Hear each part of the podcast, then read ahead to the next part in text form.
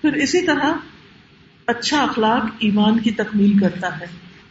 عن ابی ہریرہ قال قال رسول اللہ صلی اللہ علیہ وسلم اکمل المؤمنین ایمانا احسنهم خلقا، مومنوں میں سب سے زیادہ کامل ایمان والے وہ ہیں جو اخلاق میں سب سے اچھے ہوں، اخلاق میں سب سے اچھے۔ اسامہ بن شریح کہتے ہیں کہ ہم نبی صلی اللہ علیہ وسلم کے پاس بیٹھے ہوئے تھے، گویا کہ ہمارے سروں میں پرندے بیٹھے، اتنے خاموش، ہم میں سے کوئی باتیں نہیں کر رہا تھا کہ اچانک آپ کے پاس کچھ لوگ آ گئے۔ انہوں نے کہا اللہ کے بندوں میں سے اللہ کے نزدیک کون سب سے زیادہ محبوب ہے؟ کیا پوچھا سوال انہوں نے کہ اللہ کے بندوں میں سے، اللہ کی مخلوق میں سے اللہ کا محبوب کون ہے، اللہ کو سب سے زیادہ پیارا کون ہے؟ آپ صلی اللہ علیہ وسلم نے فرمایا جو سب سے اچھے اخلاق والا ہو۔ ہم سب یہ چاہتے ہیں کہ ہم اللہ کے پیارے بن جائیں، لیکن اپنا اخلاق اچھا نہیں کرتے، تو کیسے پیارے بنیں گے؟ نبی صلی اللہ علیہ وسلم نے فرمایا ابن آدم نے کوئی ایسا عمل نہیں کیا جو نماز، آپس میں صلح کروانے اور اچھے اخلاق سے بہتر ہو۔ یہ ہے بہترین کام کرنے کے۔ آپ صلی اللہ علیہ وسلم فرمایا کرتے تھے ان من خیارکم احسنکم اخلاقا، تم میں سب سے بہتر شخص وہ ہے جو اخلاق کے اعتبار سے اچھا ہے۔ عربی کا ایک شاعر ہے، وہ کہتا ہے فَإِنْهُمْ ذَهَبَتْ أَخْلَاقُهُمْ ذَهَبُوا إِنَّمَا الْأُمَمُ الْأَخْلَاقُ مَا بَقِيَتْ، اگر ان لوگوں کے اخلاق ختم ہو جائیں تو وہ بھی ختم ہو جائیں گے، یعنی جن قوموں کے، جن نیشنز کے اخلاق ختم ہو جائیں وہ قومیں ختم ہو جاتی ہیں، کیونکہ امتیں اس وقت تک باقی رہتی ہیں جب تک ان کے اخلاق باقی رہتے ہیں۔ سبحان اللہ، آپ دیکھیے آج کے دور میں بھی ترقی کا راز صرف ٹیکنالوجی نہیں ہوتا، ترقی کے لیے اچھا اخلاق بھی چاہیے ہوتا ہے، اچھے مینرز چاہیے ہوتے ہیں، سیلف ڈسپلن چاہیے ہوتا ہے۔ وہ گھرانے کتنے خوشحال ہوتے ہیں کہ جن کے اندر یہ خوبیاں پائی جاتی ہیں، وہ ملک کتنے خوشحال ہو جاتے ہیں جن کے رہنے والوں میں یہ خوبیاں پائی جاتی ہیں۔ پھر نہ صرف یہ کہ دنیا کی ترقی بلکہ آخرت کی ترقی بھی۔ اگلی حدیث دیکھیے، ان ابی الدرداء قال سمعت النبی صلی اللہ علیہ وسلم یقول ما من شیء یوضع فی المیزان اثقل من حسن الخلق وان صاحب حسن الخلق لیبلغ به درجۃ صاحب الصوم والصلاۃ۔ رواه الترمذی۔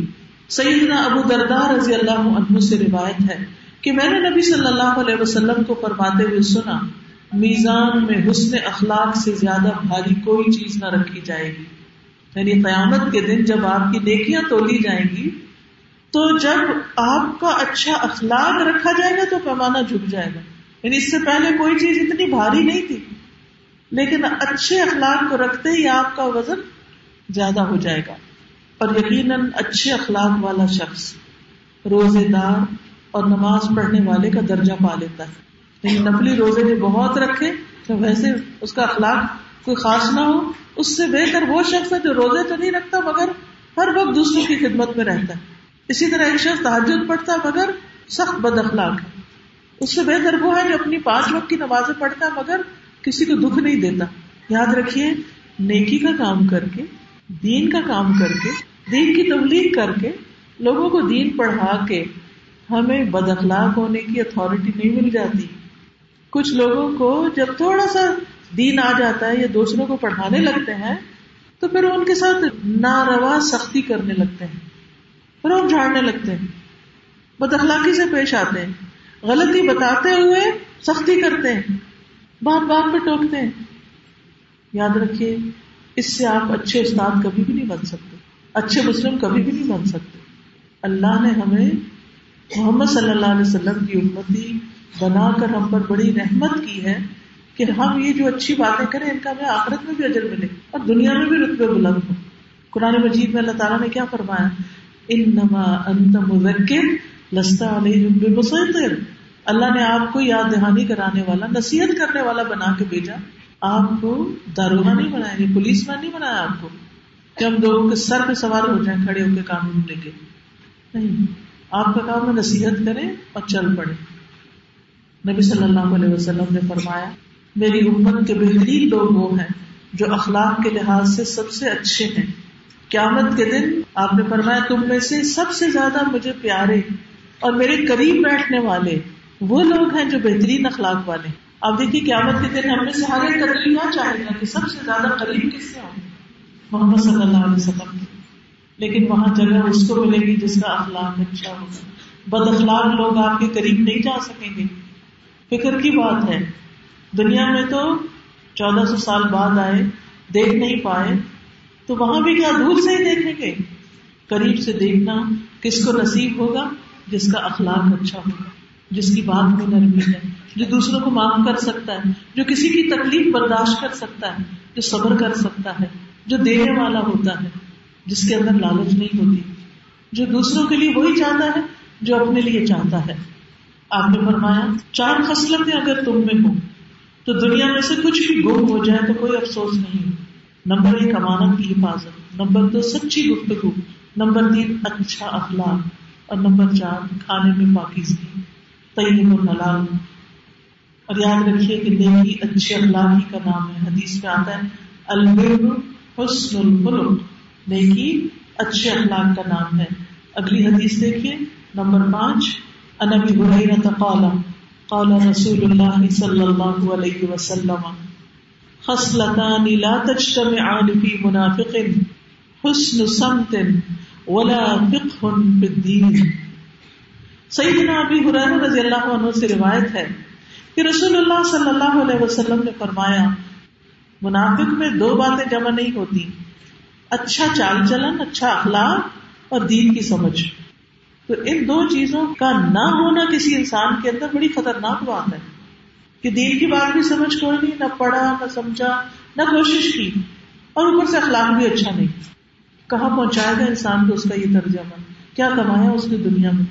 دنیا میں بھی مشکلات ہی مشکلات اور آخرت میں بھی مشکلات ہی مشکلات. تو مومن کو ترغیب دی گئی ہے کہ وہ ان دونوں صفات کو اپنائے. کون سی 2؟ دین کی سمجھ اور اچھا اخلاق. نبی صلی اللہ علیہ وسلم نے فرمایا میرے نزدیک قیامت کے دن تم میں سب سے زیادہ محبوب اور میرے قریب بیٹھنے والے وہ ہیں جو تم میں بہترین اخلاق والے ہیں, اور تم میں سب سے زیادہ میرے نزدیک ناپسندیدہ اور مجھ سے دور رہنے والے لوگ وہ ہیں جو زیادہ باتیں کرنے والے, بلا سوچے سمجھے اور بغیر احتیاط کے بولنے والے اور تکبر کرنے والے. یعنی بے سوچے سمجھے باتیں کرنا, فضول گفتگو کرنا, اور اپنے آپ کو بڑی چیز سمجھنا, تکبر کرنا. اور بدترین انسان وہ ہے کہ جس کے شر سے بچنے کے لیے لوگ اس سے ملنا چھوڑ دیں. کچھ لوگ ہوتے ہیں کہ جب آپ ان سے ملیں آپ رو کے ہی اٹھیں گے, تکلیف ہی اٹھائیں گے, تو پھر انسان ان سے دور رہ کے زیادہ سکھی رہتا ہے. لیکن اس شخص کی پھر بدقسمتی کا عالم کیا ہوگا کہ لوگ اسے چھوڑ دیں کیونکہ وہ اخلاق کا اچھا نہیں ہے. عبداللہ بن مسعود کہتے ہیں مومن کے لیے سب سے زیادہ مذمت کی چیز برا اخلاق, فحش کلامی.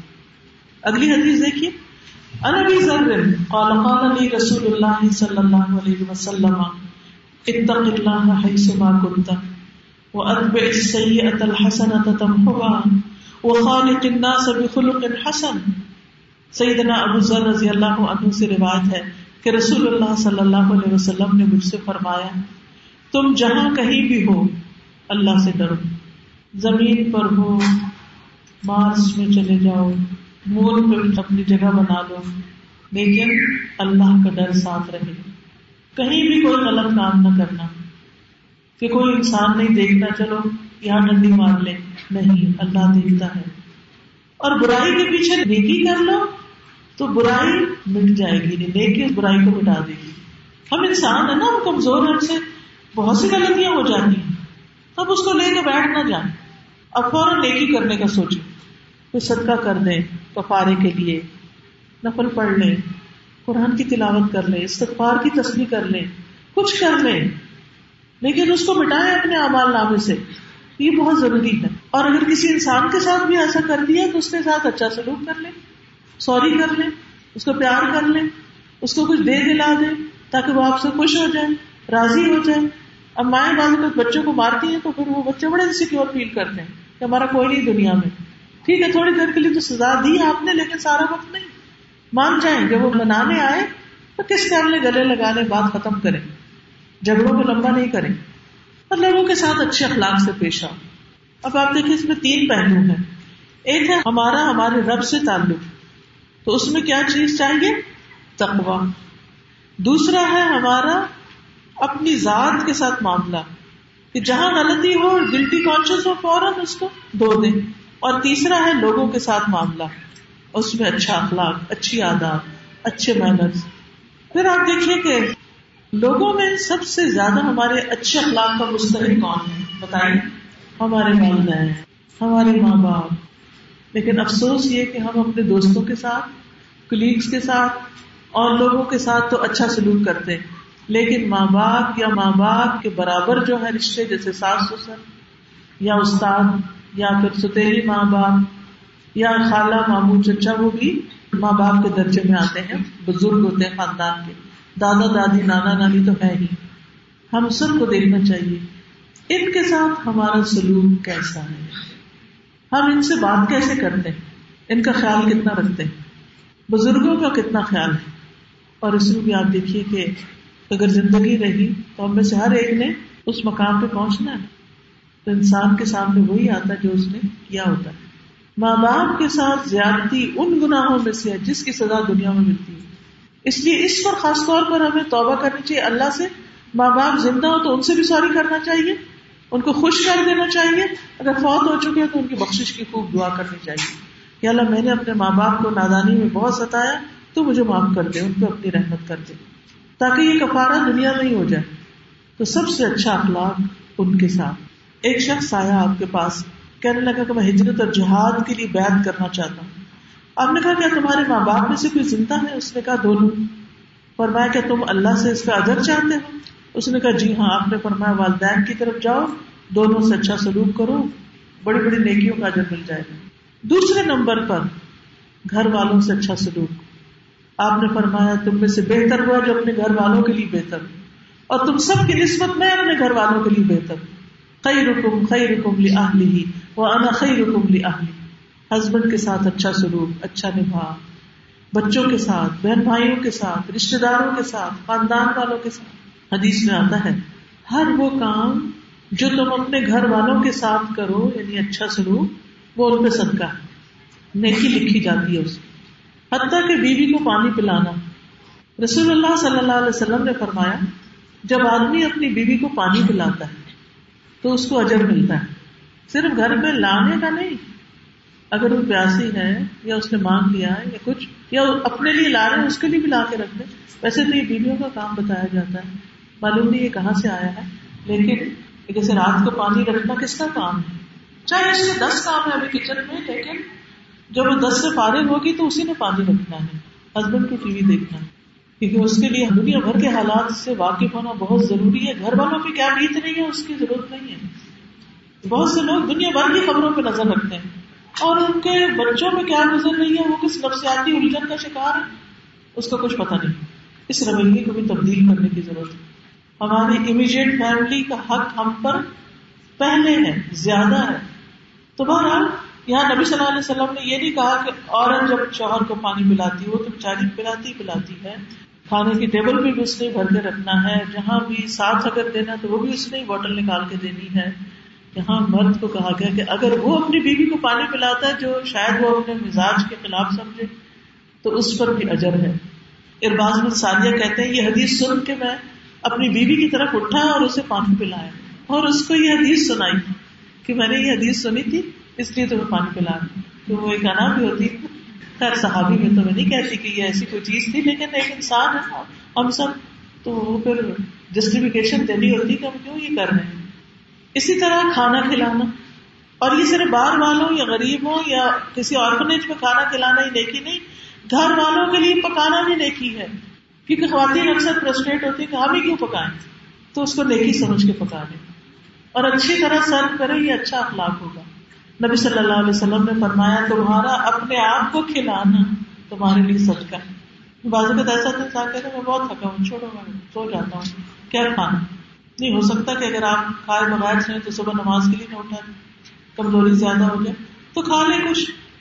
تمہارا اپنے بیٹے کو کھلانا تمہارے لیے صدقہ ہے, خوش ہیں مائیں جو اپنے بچوں کو اپنے ہاتھوں سے بچپن میں اسپور فیڈنگ کرتی ہیں، پھر ان کو خود کھانے کی عادت ڈالتی ہیں.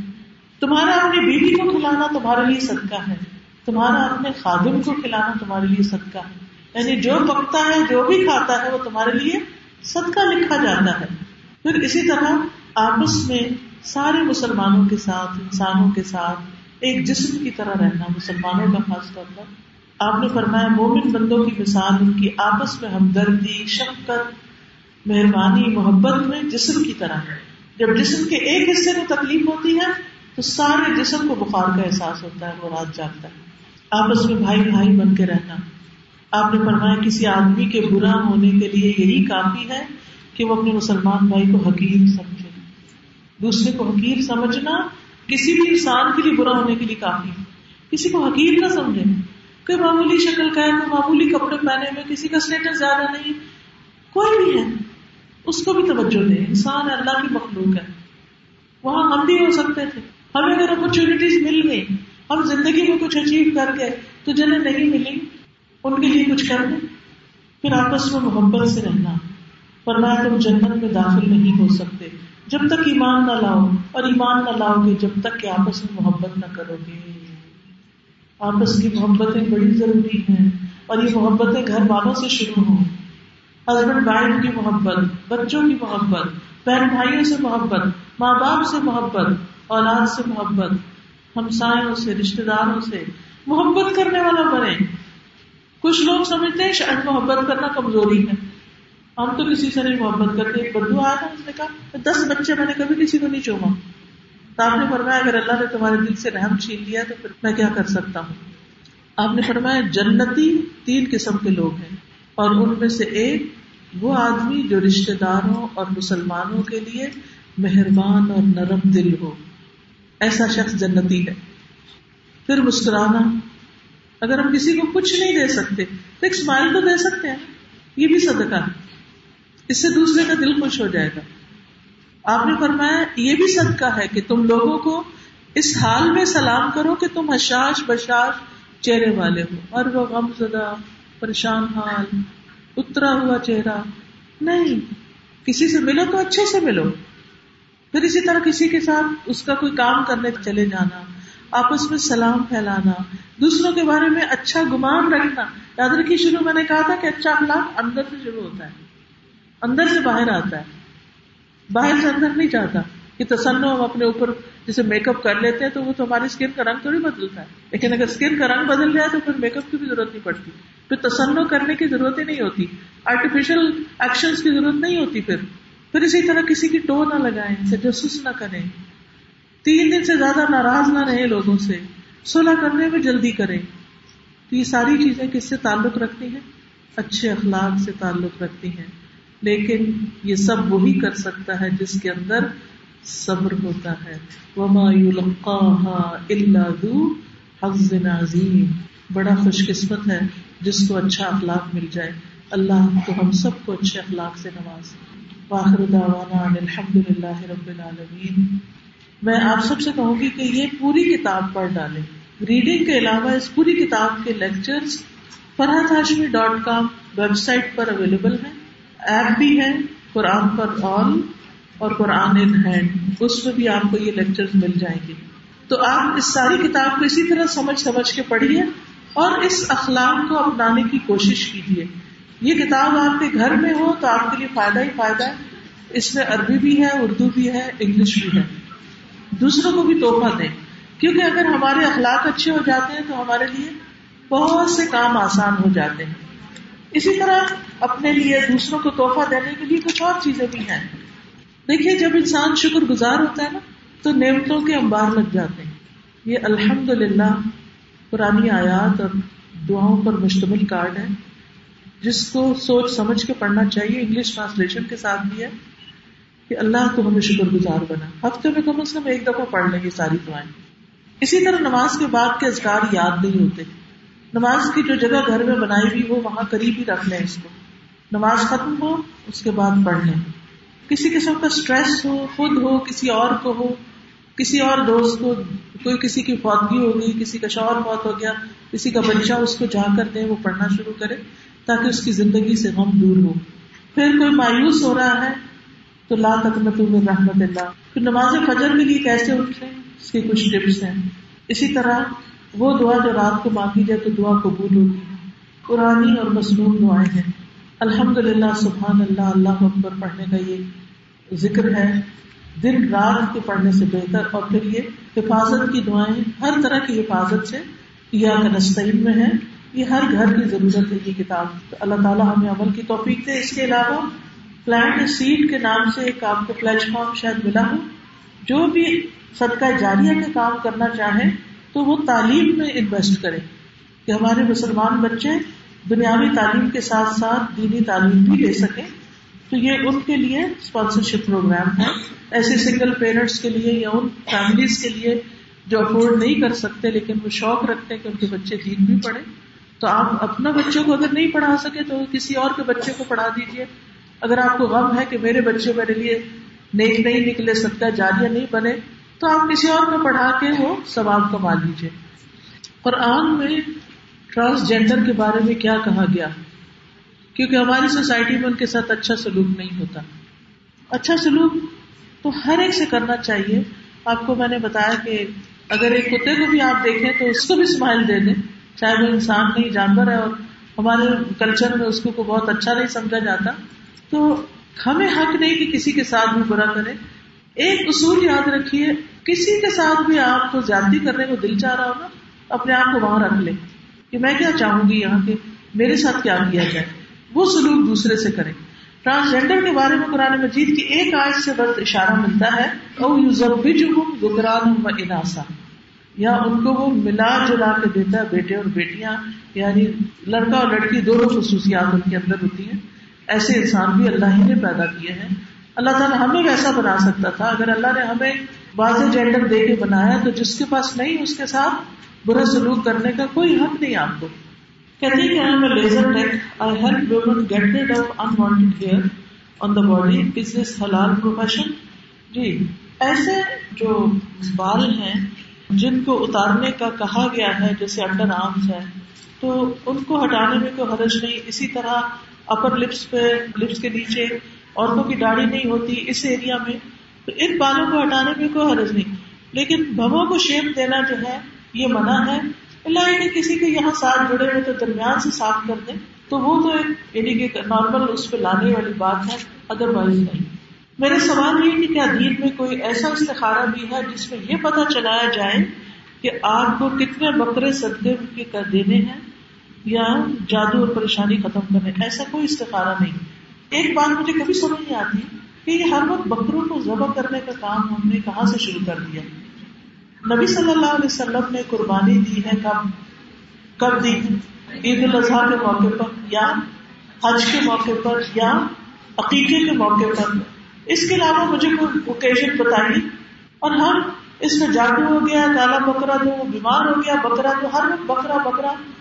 آپ کے پاس آپ کی بہن کا بچہ جاہل ہے کہ فیس نہیں دے سکتے, آپ اس کو فیس کے پیسے نہیں دے رہے اور آپ کالا بکرا دے رہے ہیں. جو قریب ترین ہے, جہاں زیادہ ضرورت ہے وہاں خرچ کریں, بجائے اس کے کہ صرف اس طرح کے کام کریں. اور ایسا کوئی استخارہ نہیں. استخارہ کا ایک کارڈ بھی ہے, اس میں صحیح طریقہ بتایا گیا ہے, وہ وہاں سے آپ لے سکتے ہیں. I want to know your auto biography. میری ہے ہی کوئی نہیں, بس وہی مجھے آپ کے سامنے. آپ دیکھیے کہ سیرت کا مطالعہ کریں. میں نے بھی جو کچھ سیکھا ہے وہیں سے سیکھا ہے. آپ کو بھی یہی کہوں گی کہ حسن اخلاق کتاب کا مطالعہ کریں, نبی صلی اللہ علیہ وسلم کی سیرت کے بارے میں پڑھیں. آپ دیکھیں سیرت جو ہے بہت زیادہ انسان کو عملی زندگی گزارنا سکھاتی. اس پر میں نے نبی صلی اللہ علیہ وسلم کی سیرت پر لیکچر جو دیے ہیں, اگر وہ سیریز اپنی صرف گاڑی میں آتے جاتے سننا شروع کر دیں, بہت کچھ سیکھ جائیں گے آپ انشاءاللہ.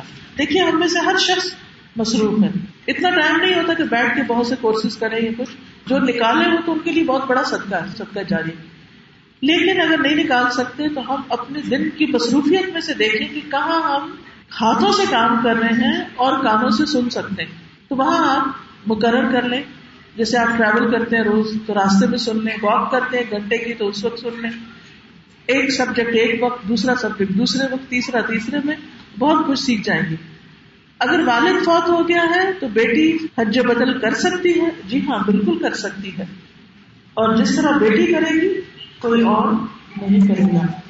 تو کسی اور سے کروانے کی بجائے بیٹی کو ہی کرنا چاہیے.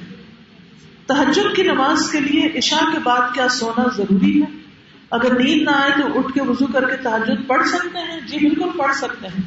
کچھ لوگ کو رات کو نیند نہیں آتی, وہ دن میں سونے کے عادی ہوتے ہیں. ایسے لوگ عشاء کی نماز کے بعد سے لے کر فجر کی نماز سے پہلے کسی بھی وقت اگر نوافل پڑھ لیں گے تو ان کا قیام اللیل ہو جائے گا. افضل تو نیند توڑ کے اٹھنا ہے, لیکن اگر نہیں آپ اٹھ سکتے کوئی بات نہیں, پڑھ کے سو جائیے. My friend does not have eyebrows, can she tattoo دا آئی بروز؟ ٹیٹو سے چونکہ منع کیا گیا ہے تو ٹیمپرریلی ہر روز جیسے پینسل وغیرہ لگا کے وہ اپنے اس جگہ کو بلیک کر دیں, پھر دھوئیں, پھر اس کے بعد پرماننٹ کوئی چینج نہ کریں.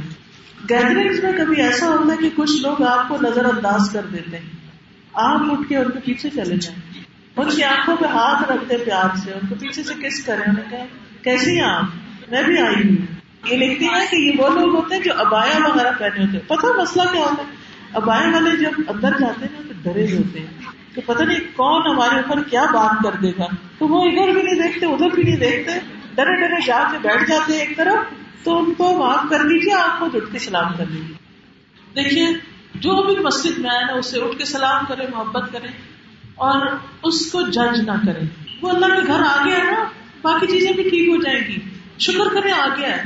اچھا بعض اگر ہم خواہ مخواہ ہنس پڑتے ہیں اس پر, یا اس کا مذاق اڑا دیتے ہیں, یا اس کو اٹھ کے ٹوکنے لگتے ہیں, دیکھو شرٹ تمہاری کیسی ہے, دیکھو پینٹ کیسی, یہ تم ننگے ہو رہے, تم فلاں ہو رہے. آنے تو دے, سمجھ آ جائے گی ان کو بھی. کیا ہم ایسے نہیں تھے؟ ہمیں بھی تو اللہ نے ہدایت دی, اللہ ان کو بھی دے دے گا, جلدی نہ کریں. پھل آنے میں وقت لگتا ہے درخت پر. How should we react with parents who ask us to follow non-authentic wazifas on occasion like Muharram etc.?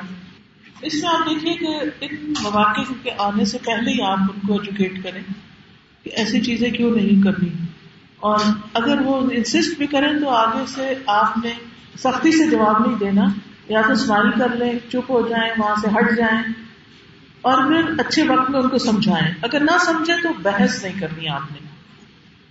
آج کل کے بچوں کو نماز اسلام کی طرف کیسے لائیں؟ پیار محبت سے ان کو انکریج کر کے, ان کو سوال کر کے, ان کو آخرت کے بارے میں بتا کے, ان کو اچھے دوستوں کی کمپنی دے کے, ان کو توجہ دے کے, انہیں ٹرسٹ دے کے. As a Muslim is it allowed to live in a non Islamic non Muslim country? جی بالکل. دیکھیے دو طرح کی جگہ ہوتی ہیں. ایک وہ جگہ ہے دنیا میں جہاں آپ رہتے ہوئے whether it's a Muslim country اور اے نان مسلم کنٹری آپ اپنے دین پہ عمل کر سکتے ہیں, جہاں آپ کو اپنے دین پر عمل کرنے میں کوئی رکاوٹ نہیں, وہاں رہنے میں کوئی مشکل نہیں.